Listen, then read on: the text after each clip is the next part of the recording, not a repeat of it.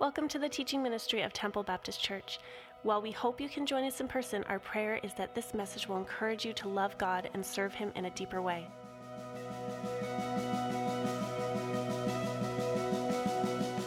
Well, it really is good to see you here this morning. You're looking great. I hope you're doing well um, this morning as we've gathered together. For those of you maybe here for the first time, this is your first experience here at uh, Temple Baptist, I just wanted to say we are so thrilled uh, that you would uh, share part of your weekend with us here this morning. Uh, my name is Donald, and uh, I'm one of the pastors here on staff, and it's my privilege this morning to be able to open up God's Word to you. Last week, we began a brand new series. Anybody know what it's called? Oh, you were listening. True. A brand new series called Flaw. We're actually studying individuals in the Bible who, for a lack of a better word, were flawed. People just like you and me. People who had issues, just like you and me. If I asked you by a show of hands, how many people um, have felt totally inadequate because you failed one too many times? I am sure 99.9% of our hands would all go up. Yeah, Donald, I know what that's like. Well, let me tell you, I have some great news for you today. There is a flawless God who offers a flawless grace for flawed people like you and me. My friend, that's good news. That's good news this morning. This morning, we're going to be looking at four verses, four verses in the book of Matthew. So if you have your Bibles, and I hope you do, uh, turn to Matthew chapter 8. Matthew chapter 8. If you're a little unfamiliar uh, with the Bible, Matthew is the first book uh, in the New Testament. It's like the Old Testament and the New Testament. Uh, Matthew is the first out of the four Gospels Matthew, Mark, Luke, and John. And the word gospel means good news. So, really, we're going to be reading good news this morning from the book of Matthew. Now, some people, maybe if you're a little unfamiliar with the Bible, you may say, why would you start a book study in chapter 8? I don't even know what's happened in chapter 1, chapter 2, chapter 3, chapter 4, chapter 5, chapter 6, chapter 7. Shouldn't we know what's happened before so we can have a better understanding of chapter 8? Yes, I agree. So I'm going to take the next hour to do a review of chapter 1 through 7 before we get to 8. No, I won't. But I will say that in chapter 5, 6, and 7, Jesus is actually on the side of a mountain and he's speaking to a multitude of people and they are listening to every word that he says. He is saying things and doing things that they have never heard before. And he speaks with such authority, yet with compassion. And so the multitudes are listening. And during this teaching moment, we often refer to it as the Sermon on the Mount, the most famous sermon ever preached. And both Christian people and non Christian people quote it all the time. Anytime you, you see in the news about a peace treaty being signed, they'll refer to the Sermon on the Mount Blessed are the peacemakers. Uh, as Christians, oftentimes we'll quote, you know, blessed are those who hunger and thirst after God. It's a well known sermon, the most famous sermon of all. And so Jesus has been teaching all day, and now he's going down the side of the mountain, and the people are following him. The crowds won't let him go. I mean, they're, they're so enamored with him. And as he's coming down the mountain, we run into chapter 8. Chapter 8 of Matthew. Uh, if you don't have your Bibles, you can also, or an electronic device, you can also look at the screen. I believe we're going to have it up there for you as well. It says, When he came down from the mountainside, this is Jesus, large crowds were following him. A man with leprosy came and knelt before him and said, Lord, if you're willing, you can make me clean. Jesus reached out his hand and touched the man. I am willing, he said. Be clean. And immediately he was cured of his leprosy. Then Jesus said to him, See that you don't tell anyone, but go show yourself to the priests and offer the gift Moses commanded as a testimony to them. And may God use this story once again to demonstrate to us the amazing grace of God. Let's pray. Father, in these next few moments, we pray that you'll make yourself real to us. Lord, I pray that if there'd be anything in here this morning that would be divisive, I, I just pray, Lord, we get rid of those things. Lord, all the distractions of life, help us to put those things aside. And God, help us to see you in this story. We pray in Jesus' name. Amen. When you first read this story, it would be easy to go, well, you know, this is just another story about Jesus doing a miraculous healing of someone's disease. But let me tell you, there is so much more. Much more than perhaps what you catch at your first eyes uh, glimpse or, or, uh, first time you glance at it or the first time you read through that. Because inside this story is your story. This story is our story. This story tells us a truth that really is beyond our wildest imagination. This story tells a truth that literally will blow our minds. You know what that truth is? That you don't have to come to God, you don't have to clean yourself up first before you come to God. That is a powerful truth that is being taught in this scripture. You don't have to clean yourself up first before you come to God. I mean, this story is so eye opening, it's so encouraging. It allows us to breathe a sigh of relief that everything doesn't rest on our shoulders. This story is everything that I was hoping for. This story is everything I ever wanted to hear. This story is the story that really our city needs to hear. Our city of Sarnia needs to know you do not have to clean yourself up first before you come to God. And that truth alone should cause us to shout with the praise, not a, isn't that cute? Nice little truth, Donald. It's just an amen. Is that not an amen worthy? Amen. You don't have to clean yourself up before you come to God.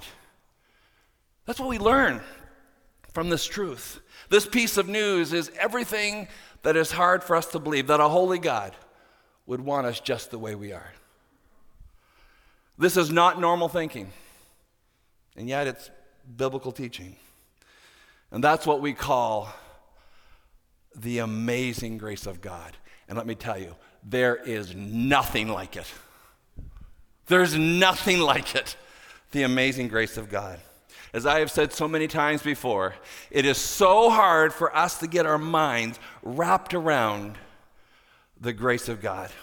And this story really demonstrates just how shocking the grace of God really is. Everything that makes sense to us is now challenged in the story that we have just read. So let's look at the story a little closer.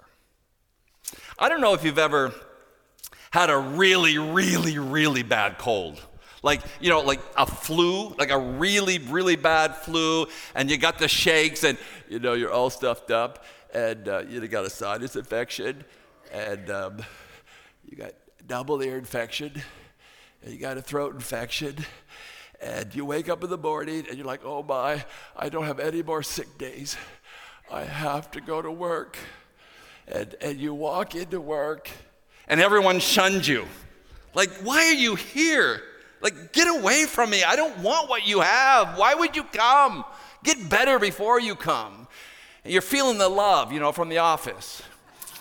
And then your boss comes out and says the same thing. What are you doing here? Get away from us. Nobody wants to be your friend. And all you do is want to come and, you know, go to work and make a living to pay your bills. Well, you know, this is exactly how people think church and Christianity is alike that somehow you have to clean up yourself. You got to be a lot better before you walk into our doors or come to God. That somehow you need to have a little bit of control over your struggles before you come to God. Or that you need to have some deliverance from your addictions before you come to God. But let me tell you, that is a misconception a complete misconception. And maybe, just maybe, the church is guilty. Maybe we have given that impression. Sometimes we just think that you have to clean yourself up before you walk through the doors of a church or before you come to God. Uh, sometimes people just think, I know God's looking down and He's so disappointed in me that I'm just hoping I can do enough stuff, kind of clean up my act so He would accept me. And what we find here is the Bible doesn't teach that. the Bible doesn't teach that you have to clean up your act first before you come to God. That's not the God that the Bible presents and teaches and speaks about. Matthew 8, verse 1 to 4, is absolutely an incredible story. As I said, Jesus has been teaching the Sermon on the Mount. The crowds are following, they're very close. You can just imagine as they're coming down the mountain, then all of a sudden, out of nowhere, people split. The crowd splits in half, and people are backing away from Jesus. You know why? Because a leper, a man full of leprosy, has walked into the crowd and everybody's moving away because they don't want to be contaminated with what he has. And the leper throws himself at Jesus' feet and says, Lord, if you're willing, I know, I know you could heal me. And Jesus does what no one else would do. When everyone is backing away, the Bible says Jesus stretched out his hand and touched him. And immediately, he was cleansed. Jesus says, I am willing. he says, Be clean. And immediately, it's gone. Not almost gone, completely gone. And then Jesus says something that I find very um, strange, to be honest with you. He says, Now, to the leper, he says, Now that you've been healed, don't tell anybody. Like, don't tell anybody? Like, Really? Don't tell anybody? There's a, there's a multitude of people have just probably seen the very first miracle of their life. Somebody was filled with leprosy, and now he's been totally healed. How are you going to keep that story under wraps? Uh, last week, last Monday, Pastor Glenn and I drove down to Kansas City and joined our missionary, um, Jeff and Naomi Palmer, who are missionaries in Papua and their three children and their co-workers in Papua were, was competing in the show The American Ninja Warrior. And so we wanted to go down, it's like a fitness show, and so we wanted to go down and cheer on our missionaries. And but before we went into the taping, all of us had to sign this agreement. We will not speak about anything that we have seen here today. Because they taped it last week, but the show's not on TV till June, so they don't want any spoiler alerts. In fact, it says if you do speak of it, you'll receive a $20,000 fine. American money, by the way. so my lips are sealed. But let me tell you, no one has signed an agreement like that in this crowd. And Jesus says, Don't tell anyone. Why not? Like, why not? Jesus, like you're at the height of your ministry. You're, you're like a rock star. People are following you. This is the time, as I said before, strike the iron while it's hot. Let people know who you are. And I thought, why? Lord, why wouldn't you want everyone to know what you're able to do? And as I was thinking about that, I, I thought about one of the lessons I learned in Bible uh, school.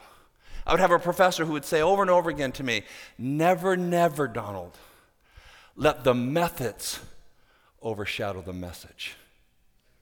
And I got thinking about that with what Jesus has just done here. And it seems as Jesus didn't want the miracles to get in the way of the message. Because, see, Jesus didn't come to offer universal health care, He came to resurrect the dead. That's Jesus. And so He says, just go tell the priest so you can re enter into society. Well, what exactly, what exactly is leprosy? It's more than just the measles and the mumps. It's far worse than the chicken pox. It's not common today, but it was very common in Jesus' day. Let me tell you some of the things about leprosy. This disease kills you from the inside. It wars against your own body. It attacks and takes over your nervous system. This disease is very contagious. Lepers become deformed and disfigured with this disease. Because over time, as the disease progresses, fingers begin to literally just fall off, toes begin to fall off, your nose falls off, your voice gets hoarse, you eventually go blind. Children would have been terrified to see a man or a woman who had full blown leprosy. Uh, adults would have gasped and, and said, Get away from me, get away from me. And then the disease would numb all of your senses that you couldn't feel anything. In fact, I, I, read somewhere that says a good day, if a leper could feel pain, it was a good day because he could feel something. Because eventually he got so numb that he felt nothing. But one of the worst things, I think, about being a leper is you're an outcast. You're an outcast.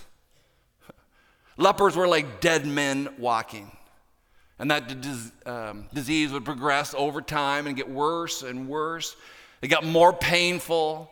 Uh, maybe something we can compare to when you think of cancer, how when it just continues to grow and grow, and, and you see some, sometimes we've seen our loved ones just suffer with the pain of cancer. Well, this is his life. One morning he wakes up and he notices, he notices a little rash and wonders what it is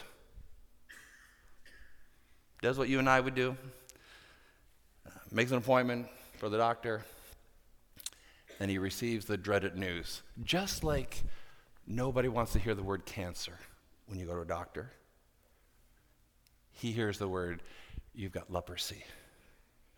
So he immediately knows what that means. No more do I get to hug my kids. No more do I get to go on a walk and hold my wife's hand. No more do we get to go on family vacations to the beach. No more do I get to go to the job and provide for my family? No more do I get to hang out with my buddies for a, a round of golf. The life that he knew has now come to an end, and he must face a new reality a reality of loneliness, a reality of pain, the reality of depression, the reality of anguish, and the list goes on. His days were numbered. He literally had a death sentence. In Leviticus, I'm just going to quickly read it to you.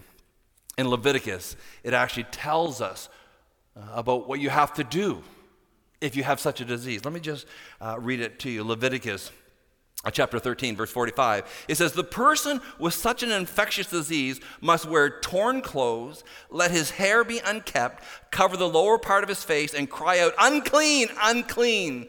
As long as he has the infection, he remains unclean. He must live alone. He must live outside the city. So the Bible says if you're a leper, you dress like a crazy man, you're unkept, you look like a wild person, just so people can recognize you, and you must live by yourself alone.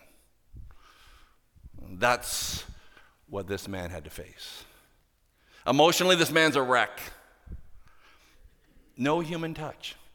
Imagine no human touch. Every study that they do on this, and, and doctors say it over and over again when there's no human touch, your life gets messed up. people with no human touch are prone to more violence and more anxiety and more depression. Like for him, he knows my life is over. It would never will be normal again. but God. He has an encounter with Jesus, and everything changes. Like everything changes. This story is our story. This is our story. I don't know if you realize this morning, but we have a curse that will kill us from the inside. It's called sin. And sin affects us all. And it's from the inside. Sin is worse than leprosy because it has eternal consequences. And leprosy is like a picture of sin, actually. In fact, all through the Bible, it's used as an example of sin, how it can destroy your life. So let me show you a couple comparisons between leprosy and our sin. Number one, Leprosy, it kills you from the inside. Well, so does sin. It's what's inside that infects you. Things like inside of you, like lust, anger, bitterness, all from the inside. And you don't have to work at having any of those. Nobody comes to New Year's Eve making New Year's resolutions say, you know what, I've had so much peace in my life, I'm going to work on some bitterness this year. No. That's all inside of us. Leprosy, it cut you off, cut you off from your family, from your friends, any kind of relationship that you ever knew. And sin, it cuts us off from God, our relationship with God. And sin is like that disease that affects everyone. It literally affects the entire human race.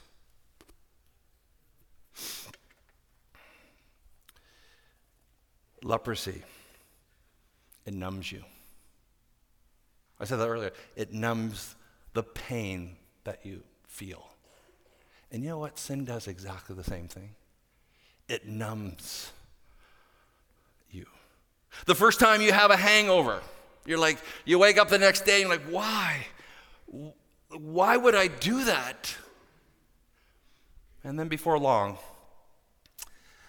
you start looking forward to the weekend hanging out with the guys so you can get smashed. It just kind of numbs you. First time you give away your virginity and you go, man, what did I do that for? What, like, why would I do that? How could I have done that? And now it becomes just a way of life. Living for the weekend just to see who you can hook up with. See how sin just numbs you? Sin numbs you to its effects that it has. Leprosy, it destroys your appearance. You know, sin does the same thing. Sin distorts your appearance. After a while, it becomes very unattractive. What seemed to be confidence now has turned into pride. What was once determination now has turned into anger. What was a little flirting is a full blown lust. What was first conscientious now has turned into self centeredness. A sin distorts our appearance. Girls, imagine if you were to get together with your friends and you say, you know, girl, girls, I have put a list together of the qualities I'm looking for in a man. And the first thing on the list, I'm looking for a man who is greedy. no. No one says that. Not attractive. Imagine your daughter comes home and says, Mom, I met this really cute guy at work. Like, he's amazing. He's so cute, and he has an anger problem, and I love it. No, that's not attractive, is it? About your son comes home? Mom and dad, I have just met the girl of my dreams. She's awesome. She is so self centered, and I love it. no. Sin is not attractive. And after a while, it begins to distort your appearance. Leprosy in this day was incurable. And sin on our own is incurable. Because you can't fix it yourself. Something has to come from outside. Your immune system is not strong enough to fix the problem. Uh, today, you know, you can get some medication to help you with this disease, leprosy, but it still takes something from the outside to fix your problem. And the reality is, we cannot fix our sin problem. It takes help from the outside. I don't care how highly disciplined you are or that you're a type A personality, you cannot fix this problem yourself. Sin, like leprosy, is incurable on your own. And just like this leper in the story, there is nothing he could do but Christ alone. Christ alone was the only one who could cure him And the Bible says he threw himself at Jesus' feet. By the way, what this man does is illegal. You do a little bit of study of history. And it says, he walked into the crowd, and the people are just, you know, backing off, and they're saying, back off, back off, back off, back up, back up. See, it was illegal, right? You, we read it there in Leviticus. They had to live outside the town. In fact, one rabbi wrote that if, if somebody with leprosy were to walk into the city, they should be killed.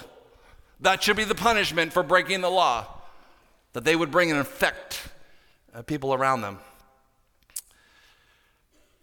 Jesus, he comes to the point, just Jesus, like, you alone are the one who can cure me. Jesus, you alone, he comes, you alone are my only hope. Lord, and I throw myself at your mercy. You could save me, Lord. Would you save me? You know, a Christian really is just someone who literally throws themselves under the mercy of God. And Jesus says, You know, I'm here actually to save you. Christ alone is the cure. Let me tell you, we are the leper in this story. That's you and I. It, we need to throw ourselves unto the Lord. If you ever become a Christian, it's because you threw yourself under the mercy of God.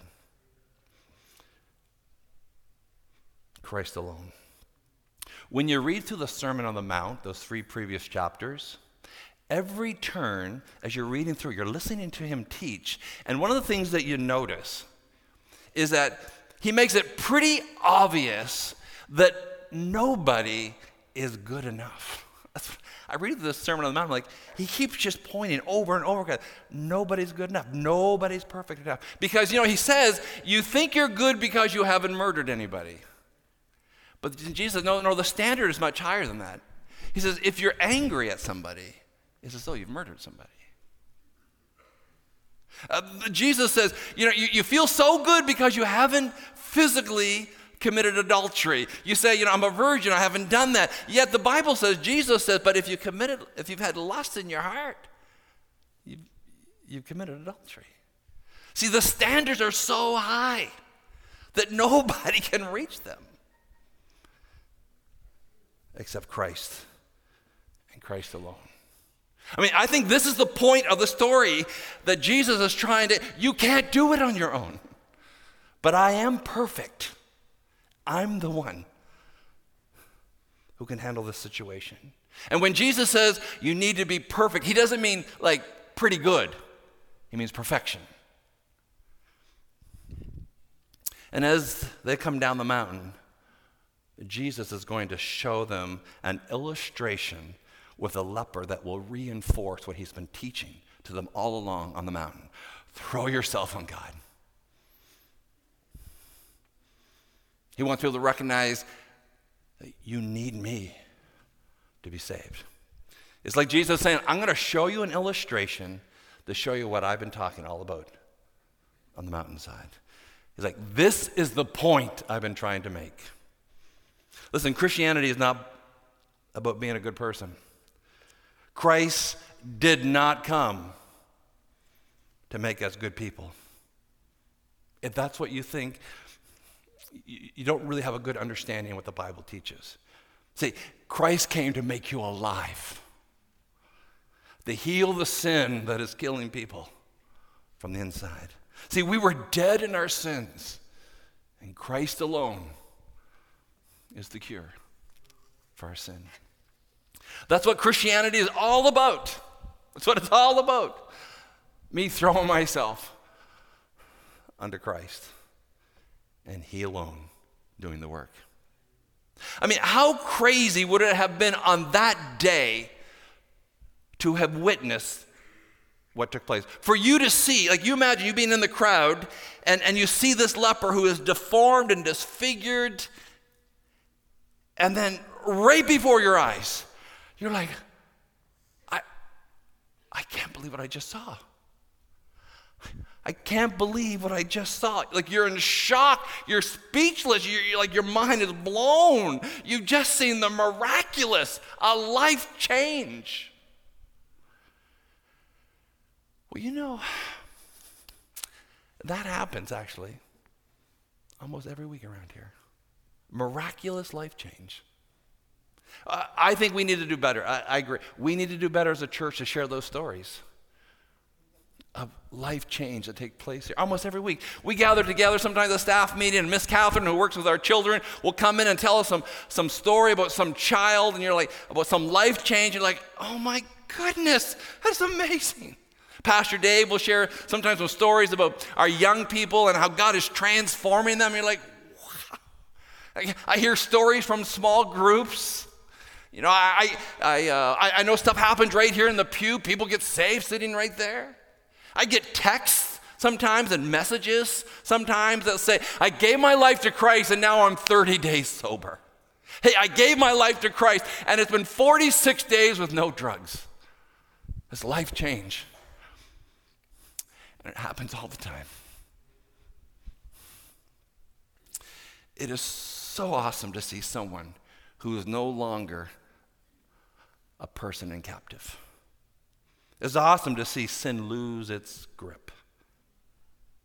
And if you're in this room and you would say, It all sounds really good, Donald. It does, it sounds really good. But like I, I don't think you understand how deep I've gone. Like I have wrecked my life. And if that's what you're thinking, that you've gone too far, you, you really don't understand who God is. Your view of God is distorted because He doesn't wait till you clean yourself up first. I mean, can you imagine how hopeless the situation would have been if the leper thought to himself, before I go to Jesus, well, I, I should get a new outfit, I should clean myself up, maybe get some makeup and try to cover it up so at least I look half decent? No, he would have been hope, he would have been helpless and hopeless for sure if he had to clean himself up. Um, but that's not what he does. He comes and he throws him onto himself to Jesus. Jesus, you are my only hope. I think there's probably some in this room who would say, I don't think God wants anything to do with me. Because I will. Um, I'll never have the life that I, I dreamed about. I'll never have the marriage that I wanted. Because I've made some very, very poor decisions in my past. Let me tell you, your past, your past does not hold you back. Your past does not need to be a predictor of your future. God will not define you by your past. But some of you have bought into that lie.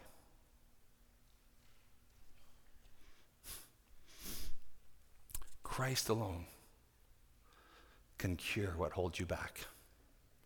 Christ's compassion toward this leper is the same compassion that he offers to you and me. Like Jesus is filled with compassion here. This guy comes, Lord, I have no other place to go. I, I, there's no other place. There's nothing I can do. I've tried everything. And he just says, Lord, would you? Would you heal me so I could go back and hug my kids again? Would you, would you be so kind to heal me so I could hold my wife's hand again? Would you? And filled with compassion, Jesus heals him. Before he does anything right, and before you and I do anything right, God is reaching out to us. Before we ever clean ourselves up, like he has made the first move. I feel like he's, he's there with his arms wide open, just waiting. In my small group, one of our uh, members, John I, some of you may know him, he, he's the hugger in our group. And uh, as everyone's leaving, he's got his arms open, waiting to make eye contact, and he's like, bring it in, bring it in. And I feel like that's what God does. He's got his arms open wide. Bring it in. Bring it in. Someone always makes the first move, and God has made the first move. You know, you think of guys and girls' relationships, like somebody's made the first move. You know, maybe a guy happens to see a girl that he's kind of attracted to, and he notices that she's um, uh, changing her brakes. And uh, he comes, I, I, don't know if that, I'm sure girls do that, and he comes along and says, Hey, I, uh, have you seen this puppy? Right? He makes that first move. You know, a girl maybe uh, sees a guy that she thinks is quite cute, and so she does some baking and just happens to double the recipe and comes over, you know, with her tray of cookies and says, you know, I, I noticed that your six pack, um, that maybe you should put some more flesh on there, so I'm bringing some cookies over to you. like, or somebody makes the first move in the relationship, and God has done that. God has made the first move. You know, God loves the unclean. Like he loves. He loves the broken. He loves the messed up.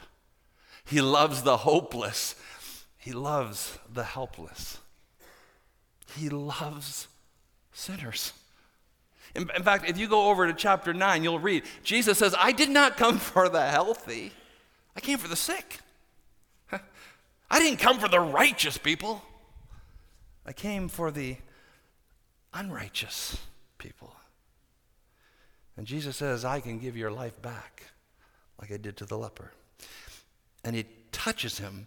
The crowd backs away, but Jesus gets close and touches him. You know, Jesus didn't have to do that. He didn't have to do that. But he wanted to do it. He wanted to help him. He touches a man who has not been touched in years. Can you imagine? Can you imagine if you called your doctor, you're sick, you call your doctor, he's on the phone. Hey doc, I got some, I got some, I got some health issues. Oh yeah, what, what are they? He says, well, you say, you know, I'm, I'm kind of having some chest pains, um, and um, I feel like I'm short of breath. I feel like there's a pain going down my arm. I feel a, a little numbness and the doctor says to you, Well, you know what? When you get better, call me. You can come b- stop by the office. No, that's crazy. But that's exactly how we think we need to do with God. That somehow we have to get better, clean ourselves up first before we can come to Him. Jesus says, I'm the one who can make you clean. It's like Jesus says, This is why I exist. And he reaches out, not because he has to, but because he wants to, and because he loves you. You know, this is why we do what we do around here at Temple Baptist Church. You want to know why we do what we do around here? Because we have a message that we want people to know that you do not have to clean yourself up first. And we want every street and every cul de sac and every corner and every space in this city to know you do not need to clean yourself up first before you come to God. Too many people have bought into the lie that they have to clean themselves up first. Is it no wonder? Is it no wonder people want nothing to do with God if they think that's what God's all about? That I have to get myself fixed up because they look at themselves and go, there's no way that's going to happen. So why even bother? And some people believe that, and I think sometimes people believe that because the church has given an impression that God loves cleaned up versions of people. And some people believe that because they've never been told anything different. God loves you right where you are. And I'm here today to proclaim to you that you do not, you do not need to clean yourself up first before you come to God. See, His grace is greater. Like His grace always extends farther than any mess up you've ever made in your life. That's why we call it the amazing grace of God. The Bible does not teach that good people go to heaven. and bad people go to hell. It teaches forgiven people go to heaven. We all needed someone to fix. We all needed someone from the outside to fix what is wrong on the inside of us. And his name is Jesus. And honestly, he is our only hope. Like, he is our only hope. And he saw us in our desperate need. And that's why he sent someone. He sent a Savior. And if you don't know Jesus, today could be your day. This morning could be your morning when you finally recognize I don't have to clean myself up first before I come to God. And I think some of us really struggle that God could be that good. Let me tell you, He's a good, good Father. He's a good, good Father. If you don't remember anything I said today, please remember this one truth. You do not need to clean yourself up before you come to God. We call it the amazing grace of God. Let's pray. Uh, Father, this morning. We thank you that for the few moments we were able to look into your word, and we thank you that as we read through the Bible and study lives who have been flawed, that there is a flawless God who offers a flawless grace to people who are messed up, who are train wrecks, or people like me, a train wreck. You saw us in our need, and you did something about it. You came. You came and you lived among us, and then you died a very cruel death. It should have been us on the cross, but no, you said, I'll take their place. And you took upon yourself our sin. And so, Lord, this morning, I, I, pray for those who, who perhaps really don't know Jesus. Maybe they just know some things about you, but they really don't know you. And God, our prayer is this morning that they would truly understand that they do not need to clean themselves up first. God takes people just the way they are, and He does the work. So, Lord, this morning, do